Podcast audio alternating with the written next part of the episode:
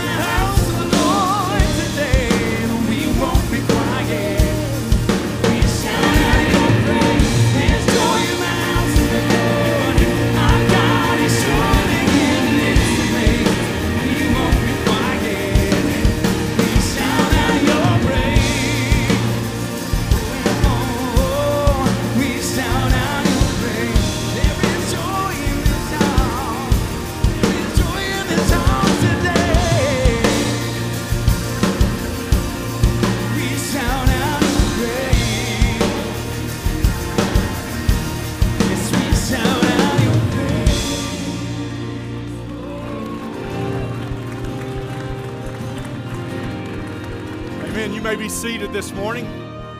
Go ahead and have a seat if you would. Ah, there's joy in the house of the Lord today, isn't there? Aren't you glad that stone rolled away and that grave opened up this morning? This is why we join together every Sunday to celebrate. And not just on Sundays, but every day that He gives us breath, we celebrate that death has been defeated and that the grave is empty. Again, we're glad that you're here with us today. My name is John Sutphen. I'm the executive minister here at the church. We haven't had a chance to meet yet.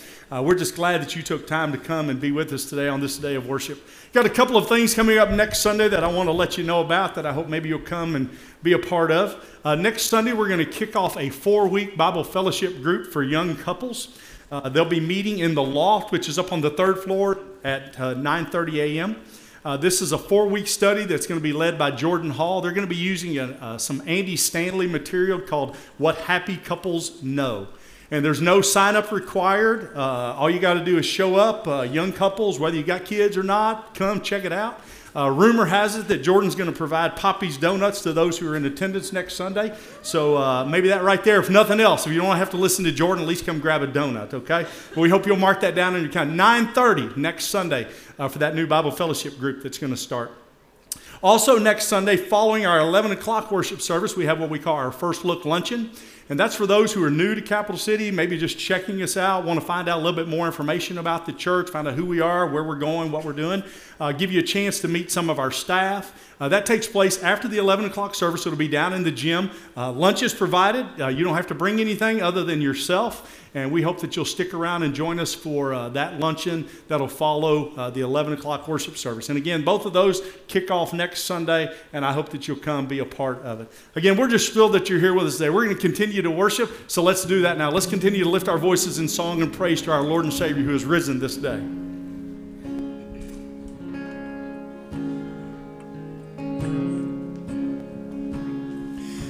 See on the hill of Calvary, my Savior bled for me, my Jesus set me free. Look at the wounds that give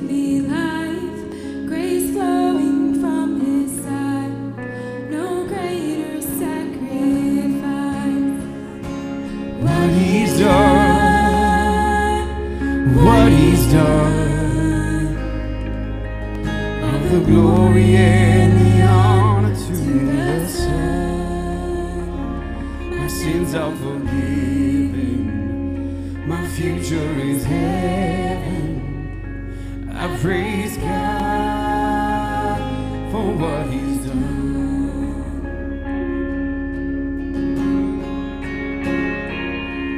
and for the freedom he has won. Even death is dead and done. His life is overcome. Now speak, say the name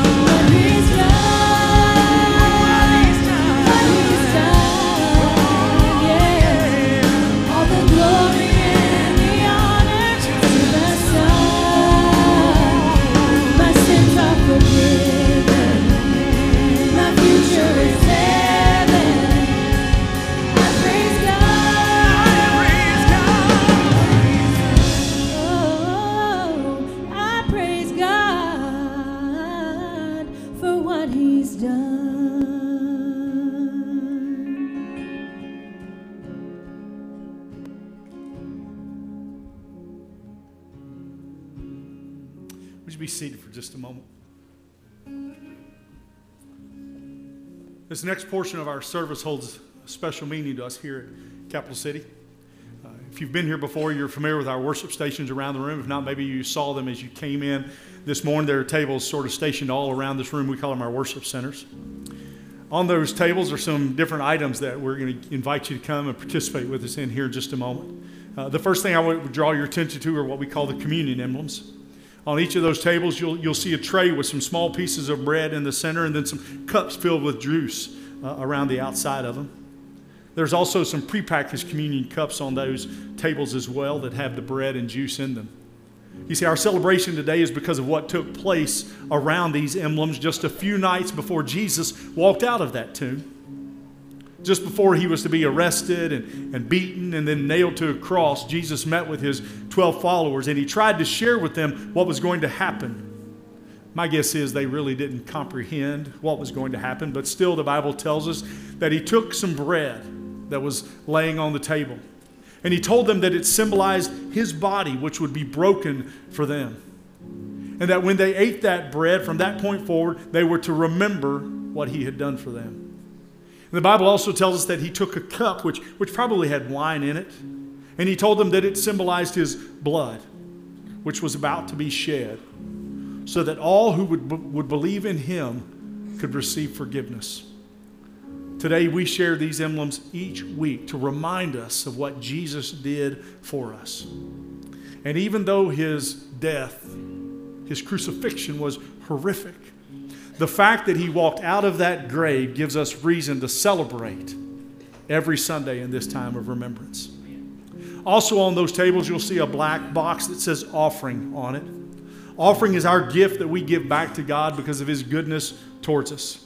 We believe here that that is part of our worship of God. It's a gift, not something that we give begrudgingly, but because we want to, so that this ministry can continue to have an impact here in our community, in our, our county, our state, our country, our world in which we live.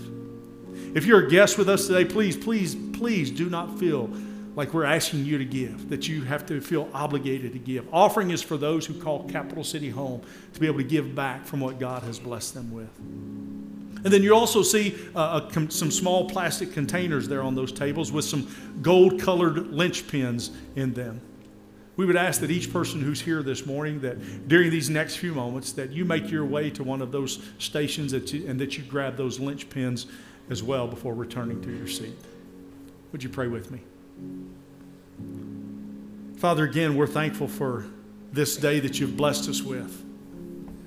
Father, we thank you for the opportunity that you give us to come into this place and to worship you. Father, we come to worship you because of your love and your grace and your mercy and your forgiveness that you've extended to us. And Father, most of all, we come to worship you because of, of what you and your Son did for us. And Jesus, we are so grateful that you were willing to do what your Father asked, that you were willing to come to this earth be born of a virgin, live a life that showed us what truly living for God was all about, and then be willing to sacrifice your life.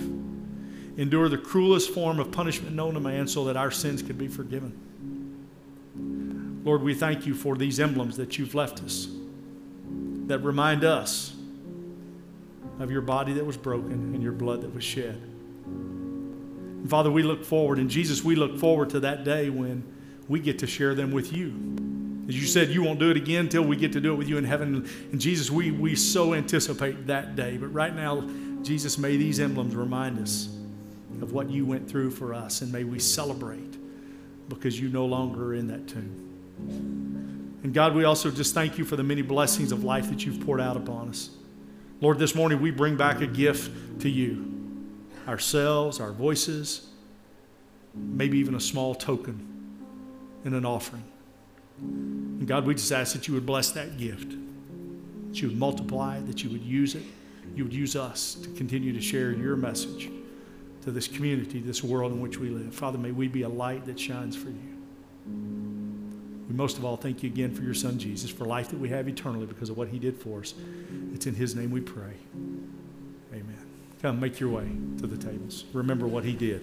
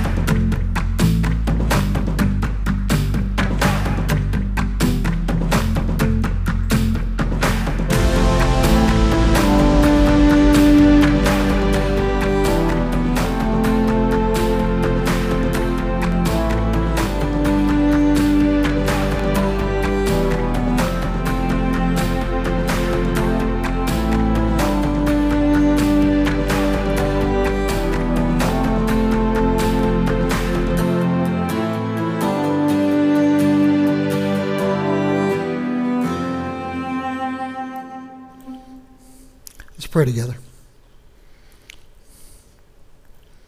Father, it's an honor to be here by your invitation. And we know that you're here with us. And for that, we're grateful. And now we pray, Lord, that the words of our mouths and the thoughts of our hearts will please you. In the name of Christ we pray. Amen. Hey, guys, really glad you're here. If you're joining us online, really glad you're doing that. I hope you do sense the presence of God as well. Okay, guys, I don't care who you are, where you've been, what you've done. We're going to talk about the single biggest decision that you're ever going to make in your life. Most people are clueless. I mean, I, I punched in the search string biggest decisions people face, and the first hit I got was an article from Psychology Today, and here's their top five. Do I take the job or not? Do I get married or not? Do I go to college or not? Do I have a child or not? Do I buy a home? And all of those are big decisions, aren't they? Got to know. And then there are other decisions down the list. Do I quit my job? Do I move? Do I get a divorce? Do I get a pet? Do I start a romantic relationship? I was amused that a pet was above the romantic relationship. start a business, take medicine. I mean, they're all important decisions, right? And all trivial compared to the big two. I mean, the biggest two don't even make their list. They're clueless. Here they are. I mean, bottom line, guys, the two biggest decisions, questions any man, woman, child, anywhere, any of us will ever have to answer. Number one, does God exist? Is there a God? Big G God, not the little gods we mess with. Is there a God who is infinitely powerful, infinitely smart, infinitely holy, infinitely just, and yet still infinitely loving, who cares how we live? Either exists or he doesn't. And I'm telling you guys that the choice you make is going to take you down one of two very different paths. And you are betting your eternity on the answer, right? And number two, related question is that God revealed to us in and through Jesus? Is Jesus actually God in the flesh? Did the Creator Himself step into creation in the form of Jesus? Does that infinitely powerful, infinitely holy God actually think we have a problem that is so big that he's got to die for us and even stay dead for a couple of days? and so those are the two. Is there a God and is Jesus the Son of God? And here it is, guys. Those are not ideas that you get to agree with or not. Christianity is not some idea about God that you can like or not like. Christianity isn't a way of life or a religion, a set of rules that you can either opt in for or opt against. There is either a God or there's not. Jesus is either the Son of God or he's not. And the evidence for a God is flat out powerful. In fact, we've been unpacking that evidence for God ever since January, and we haven't even gotten to the coup de grace yet. That's where we're heading today. I mean, even without looking at Jesus, the stack of evidence that you can marshal pointing to a God is formidable. Now, I know, guys, I cannot prove to you that there is a God, and you cannot prove to me that there's not. But it is not a coin toss. It takes a way bigger leap of faith to be an atheist than it does to be a believer in God. I mean, just think about it. Here are just some of the highlights. Do you actually think that this finite universe that we are a part of could create itself out of nothing? Seriously? Or do you think it more likely that an eternal, transcendent, omnipotent God got it all started? Now, if God created the world out of nothing, that would be a miracle. If the universe created itself out of nothing, that is superstitious magic.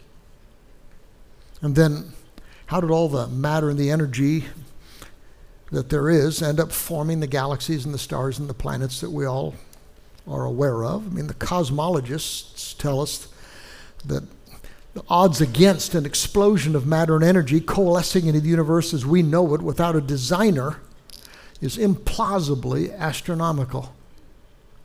And then the odds against life evolving from a lifeless primordial soup without a designer, unbelievably astronomical. Without a God, superstitious magic with a God, Simply a miracle. And then people are going to push back and they're going to say, How can there be a God if there's so much evil in the world? And you get to push back and say, How in the world did you ever get a sense of evil without a God? Where did that come from? You didn't get that from nature. Where do you get any notion of morality if there is no God? Where does right and wrong come from if there is no God?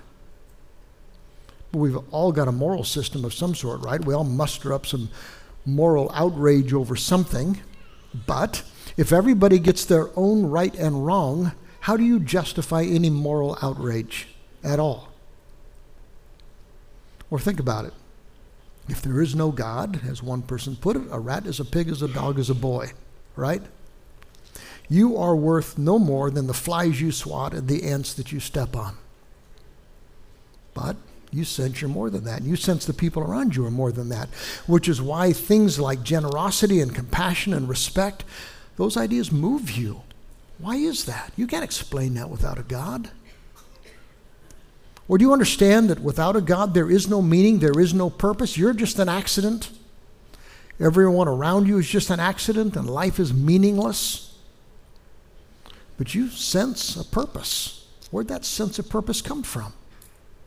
It's a fingerprint of God, guys. And you look around and there's so many other fingerprints of God. How do you explain love without God? In some kinds of love, you can explain sexual love, friendship love, mother love, maybe. But agape love, that selfless, unconditional, sacrificial love that you long for, how do you explain that without a God? Or beauty. You have this capacity to create beauty. You've got this capacity to appreciate beauty. You can't explain those capacities evolutionarily. They're fingerprints of God. The way Jesus' followers face death, a fingerprint of God. The obsession that we all have with happiness, an obsession that is never filled by all of the different ways we pursue happiness. And the idea that you've got this God sized hole in your heart that can't be filled by anything except God, and the joy you begin to experience when you finally let God take his rightful place. Those are all fingerprints of God. We've been unpacking this stuff for about four months. If you want to catch up, it's out there on YouTube or on our Facebook page. But here it is, guys. The biggest question you'll have to answer is there a God? And he's given us more than enough evidence to answer that question if you are willing to follow the science. You see, for most people, it's not about weighing the evidence. For most people, it's more about whether I want to believe in God or not. When it comes to making a decision about God, most people just don't want a God. How about you? You want a God? And I know a lot of people are like, well, if there is a God and if God really wants me to believe in him, why doesn't he just prove himself to me, right? Show himself. Make me believe. If there really is a God, let me see him, hear him, touch him. If there really is a God, let him do some miracle that'll prove him. Heal my cancer, God. Straighten out my kid. Help me win the lottery or something. And God says, no. I've given you enough to believe in me if you want to, if you're willing. But I'm not going to force you to believe in me if you don't want to. And then you start standing back and thinking about it. I mean, the idea that a creature as little as us would snap our fingers and demand anything from an infinite, omnipotent God is stupid. Kind of like an ant snapping his fingers at an elephant, only infinitely more absurd. So, we open our eyes and open our minds, and the fingerprints of God are everywhere. More than enough to convince us if we want to believe. We know He's there. We know He's powerful. We know He's smart. But is God good? Huh. Can you know God's heart? And guys, that's what Jesus was all about. He is not only the final proof that there is a God, case closed. But he is also there to tell us what kind of God he is, what God wants. He steps into our story, gives us a way to see God, hear him, touch him, even kill him for a moment. You see, guys, that's where Christianity is so different. That's where we're unique. God steps into our world. God steps into our story. Did you know that Jesus is the only human being in history with a credible claim to be God? But we know that others have claimed to be God. I mean, guys like Jim Jones, David Koresh, Charles Manson, we lock them up as lunatics, right? Did you know that twice since I've been here at Capital City, four year olds have thought that I was God? Little kid right back there somewhere, and watching me up here talking or something like that, and I stepped off stage, and the little four year old turns to mom, Where did God go? I lose them by the time they're five. But here it is, guys. No great moral teacher ever claimed to be God. In fact, all of the great moral teachers in history would have been horrified at such a claim. Muhammad never claimed to be God. Buddha never claimed to be God. Confucius never claimed to be God. Guys like Abraham, Moses, David never claimed to be God. The greatest of all the philosophical thinkers, guys like Plato and Aristotle and Socrates, they never claimed to be God. In fact, G.K. Chesterton said one time, not one of them ever made that claim. And here it is the greater the man is, the less likely he ever will make that claim to be God. C.S. Lewis said if you'd gone to Buddha and said, Are you the son of Brahman? He'd have said, My son, you're still in the veil of illusion. If you'd gone to Socrates, asked, Are you Zeus? he would have laughed at you. If you'd gone to Muhammad and asked, Are you Allah? he'd have torn his clothes and cut your head off. The idea of any great moral teacher saying the kind of things that Jesus did is out of question. Because Jesus actually claimed to be God in a bod. He did not claim to be a great moral teacher, he claimed to be the creator God. Next week, I'll show you how. Show you why Jesus has to be either the craziest lunatic ever, the most devilish liar ever, or God. He didn't leave us any other options. Bottom line, guys, here it is. If Jesus walked out of his tomb on that Easter morning, he was right. I mean, if Jesus walked out of that tomb on that first Easter morning, there's a God, case closed. And if Jesus walked out of that tomb on that first Easter morning, then the way to God is through Jesus only, case closed. Which means, and here it is, this is kind of interesting which means that Christianity is the only falsifiable religion in the world. It's the only religion that can be proved false, proved wrong historically. All you have to do is prove that Jesus didn't walk out of that tomb. And on the other side of it, Christianity is the only religion in the world that can be proven right historically if you can demonstrate that Jesus walked out of that tomb. Now, I know, guys, I can't prove to you beyond a shadow of a doubt that Jesus walked out of that tomb, and you cannot prove to me beyond a shadow of a doubt that he didn't. Excuse me. But it is not a, a coin toss. The evidence for the resurrection is formidable. We're going to get there in a couple weeks. And bottom line, it takes more faith to accept, to reject the resurrection of Jesus than it does to accept it. And if Jesus rose from the dead, there's a God. And if Jesus rose from the dead, you better listen to him, right? See, Christianity is different. The only falsifiable religion in the world. You can pick at other religions, guys. But the thing we're part of, this Christianity stands or falls with the resurrection. Apostle Paul put it like this He says, What I received, I passed on to you as of first importance. It's the most important thing for any man, woman, and child anywhere for all the time. Christ died, he was buried, and he was raised. And Paul goes on to say a little bit later on if he wasn't raised, your faith is delusional. And you're still in your sins. You're host. He says if our hope for Jesus is good for this life and only this life, then we're pitiful. We're a pitiful people. But flip it around.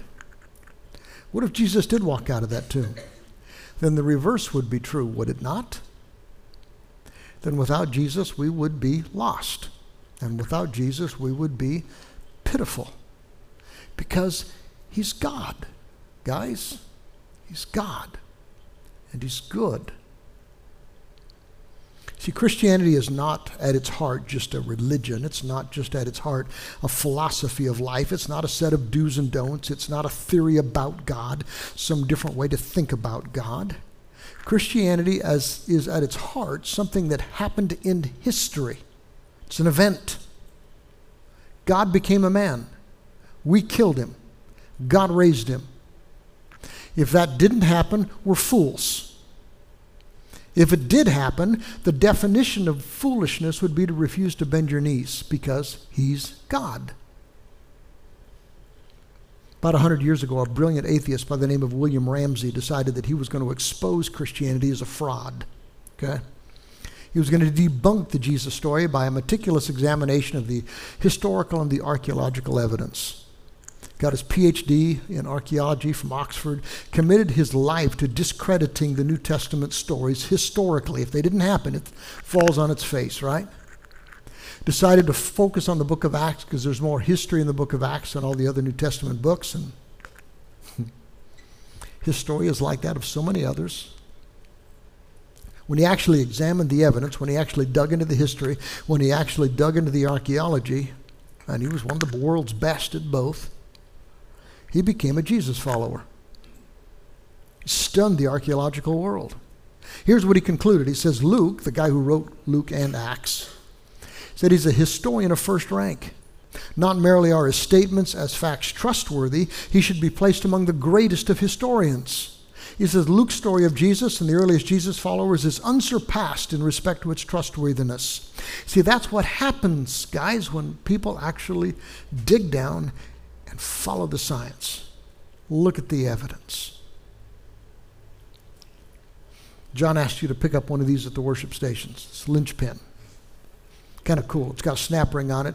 Got to be careful. If you've got a big one with a snap ring on it, if you snap it wrong, it'll snap your thumb and it hurts. I've done it. If you were to look up the word linchpin in the dictionary, you'd find something like this it's something that holds the different elements of a complicated structure together. It holds things together to, so things that work. Or you can use it metaphorically. It's a person or a thing that's the most important thing that holds things together. In other words, a linchpin is a Jesus. A linchpin is a resurrection from the dead. See, we've been looking at powerful evidences that there is a God, and on top of all of those evidences, then you've got this Jesus, a man who claimed to be way more than a man, a guy who kept saying things that an ordinary guy shouldn't say, a guy who kept on doing things that an ordinary guy couldn't do. And then something happened. They actually claimed that Jesus Christ rose from the dead. Now, it's one thing, maybe, to raise others from the dead. You got doctors who come close. It's a whole different thing to predict your own resurrection three times and then to pull it off without help.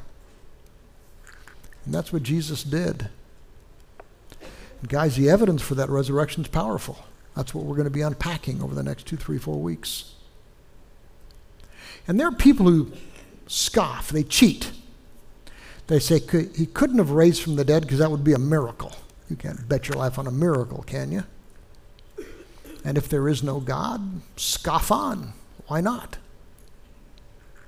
But the evidence for a God is overwhelming. You've got to at least admit the possibility. And if there's a possibility that there's a God, you have to admit the possibility of a miracle, right? I mean, if you have a God and no miracles, you've got a puny God. That doesn't work. So the real question is not could the resurrection have happened? The real question is did it? Happen? Will the preponderance of the evidence point to the resurrection of Jesus? Will it take more faith to accept the resurrection or make more faith to reject it? It's a myth. Because, guys, if it happened, the biggest question ever is answered Is there a God? Yeah. Case closed. And if it happened, the second biggest question is answered too, once and for all. Well, what are you going to do with Jesus? rose from the dead, you bend your knees.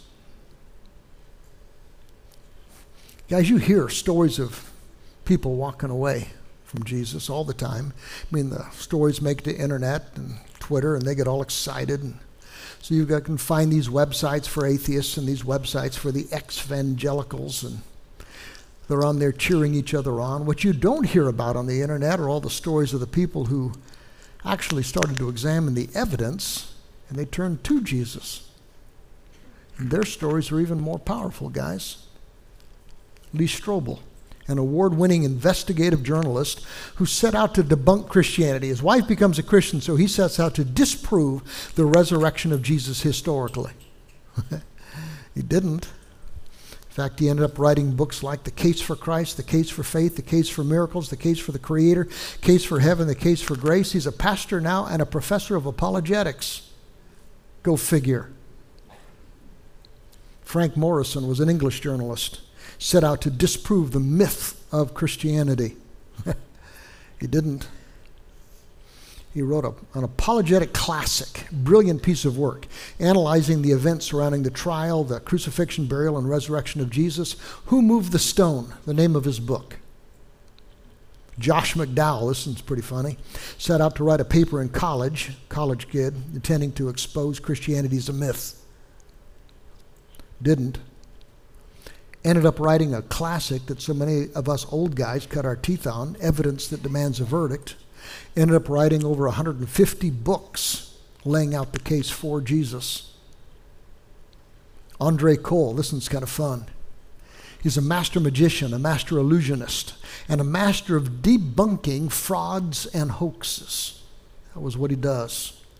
In fact, he was the guy who figured out how to make the Statue of Liberty disappear for David Copperfield. He was commissioned to study the miracles of the Bible so he could expose them as magic tricks, to debunk them as evidences for God and for Jesus. Instead, he examined the evidence and became a Christian spent the rest of his life spreading the gospel through magic, performing in more countries than any other magician in history. So many guys, powerful minds who actually examine the evidence, follow the science, and bend their knees to Jesus. Malcolm Muggeridge, a journalist, agnostic for most of his life. Ended up writing books like Jesus Rediscovered and Jesus the Man Who Lives, one of the best books on Jesus I've ever read. C.S. Lewis, brilliant Oxford professor of literature at I mean, at, uh, professor at Oxford, and started out as an atheist. He began rubbing shoulders against guys like J.R.R. Tolkien, you know, the guy who wrote Lord of the Rings, a Christian. C.S. Lewis ended up as one of the most brilliant Christian apologists of all time. His books still blow you away. Alister McGrath, PhD in molecular biophysics from Oxford. Started out as an atheist, scientist, ended up writing books like The Twilight of Atheism, a bunch of others. Powerful Christian. Mortimer Adler, philosopher, profoundly influential, bent his knees to Jesus finally at the age of 82, said he should have done it a lot earlier. Francis Collins, one of the leading scientists in our country today, started out as an atheist, ended up writing books like The Language of God a scientist pre- presents evidence for belief. It's an amazing book. Marvin Olasky, atheist, Marxist, member of the Communist Party, comes face to face with Jesus, becomes the editor of one of the best Christian magazines out there. I still get articles from them every week. Antony Flew, one of the most outspoken atheists of our time, he kept on debating Christians. Now he's one of us.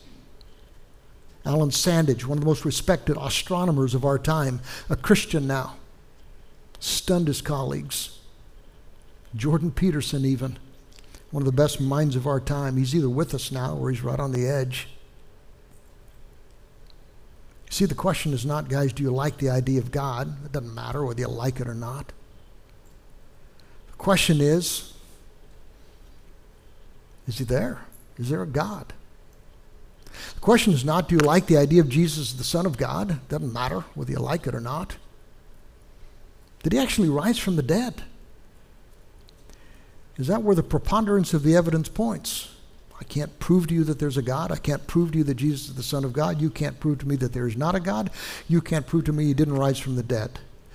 But there's way more evidence for than there is against. It takes too much faith to push Jesus away. Now, guys, I haven't had the time to unpack the case for Jesus this morning, but that is where we're going to go the next four weeks. Kind of a teaser. Next week, I'm going to come back. Who did Jesus claim to be really? You see, guys, he either is the craziest lunatic ever, the most devilish liar ever, or he is God in a bod. Those are your options. Not a great moral teacher.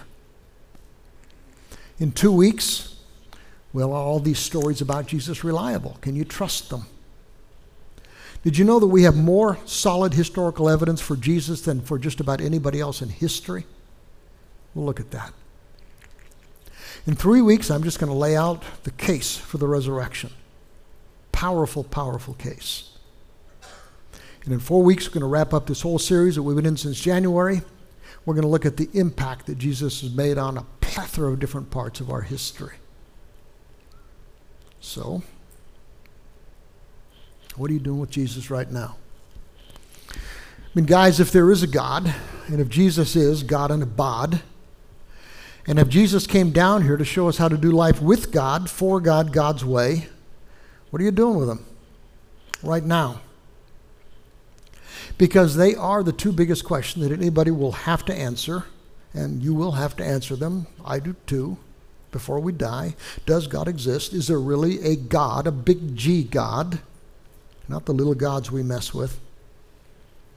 Is there a God who is infinitely holy, infinitely powerful, infinitely smart, infinitely just, infinitely loving, who actually wants to do life with us? Hmm. Just two options. He's there or he's not. And the choice you make is going to take you one of, down a one of two very, very different paths. And it's going to affect your eternity, guys. Question number two Is that God revealed to us in and through Jesus? Is Jesus God in the flesh? Did the Creator actually step into creation in the form of Jesus? Does the eternal, transcendent God actually think we have a problem so big that he'd enter into our world and die for us and even stay dead for a couple of days to fix it. I know some of you guys believe it. So cool. You're all in. You're trying to wrap your life around God and you're, I hope, getting glimpses of life as God intended it. How cool is that? Some of you guys kind of believe it. You kind of believe in God, you kind of believe in Jesus. You don't just really let Him be your God. You're not actually letting Him change your life yet. So you've got some work to do, guys. If there really is a God, and if Jesus really is the Son of God, there is nothing crazier, nothing more irrational than to marginalize Him. Some of you guys don't believe in God or in Jesus yet. And for some of you guys, because you've never really examined the evidence. Listen, guys, this is too important. If there really is a God and if Jesus really is the Son of God, there is nothing crazier, nothing more irrational than just blowing off the evidence. And some of you guys don't want to believe in God yet. And I get it. you see, if you bend your knees to Jesus, He doesn't just want to come alongside you, He wants to take over. But He's perfectly wise and He's perfectly good and He's perfectly loving and He's your creator, guys. He knows how your life is going to work best. You can trust Him.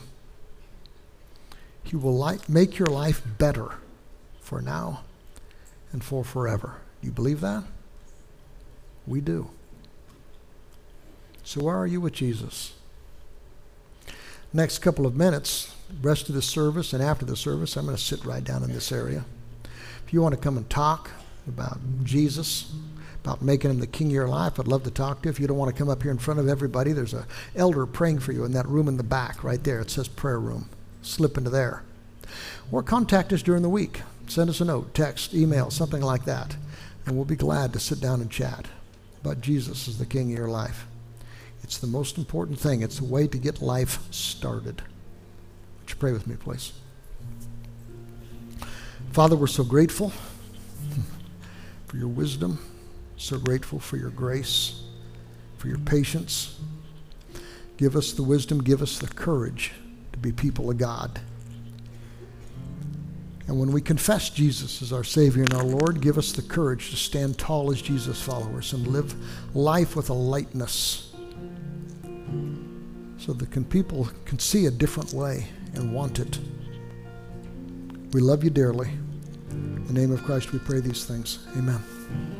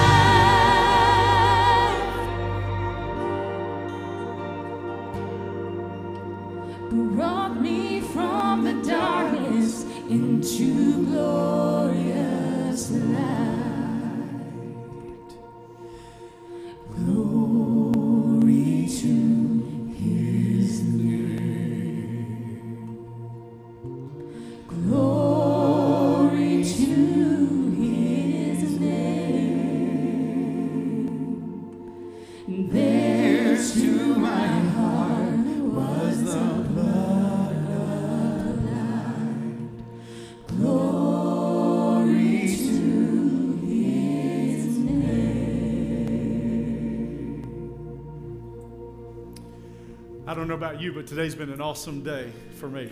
And I hope it has for you as well. I hope our time together this morning was better than anything you might have found in the Easter egg or in an Easter basket if the bunny's already visited your house. You know, every week we join together to do this. We believe it's an important part of our daily life, and we believe that we are stronger when we are together. And that doing this together each week helps us do life God's way, for God, and with God. And I hope that you'll come back next week. We'll be here at 9:30 and 11. We got a great new Bible fellowship group that starts at 9:30, and then our lunch that'll take place after the 11 o'clock service. And I hope that you'll take that linchpin with you. If you didn't get one earlier, grab one on your way out this morning. Carry it in your pocket. Place it somewhere that you'll see it each day, because we believe that the event that took place early that Sunday morning, some 2,000 years ago, is the linchpin for your eternity and my eternity. And I want to celebrate it and spend it with you. One more song of worship. Let's lift our voices one more time to our Lord and Savior Jesus Christ for what He's done for us. I speak the name of Jesus over you.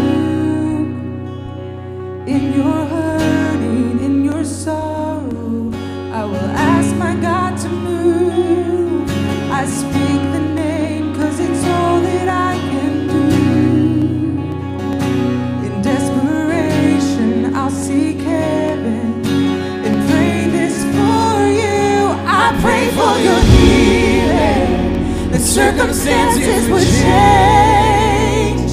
I pray that the fear inside would flee. In Jesus' name, I pray that a breakthrough would happen today. I pray miracles over your life. In Jesus'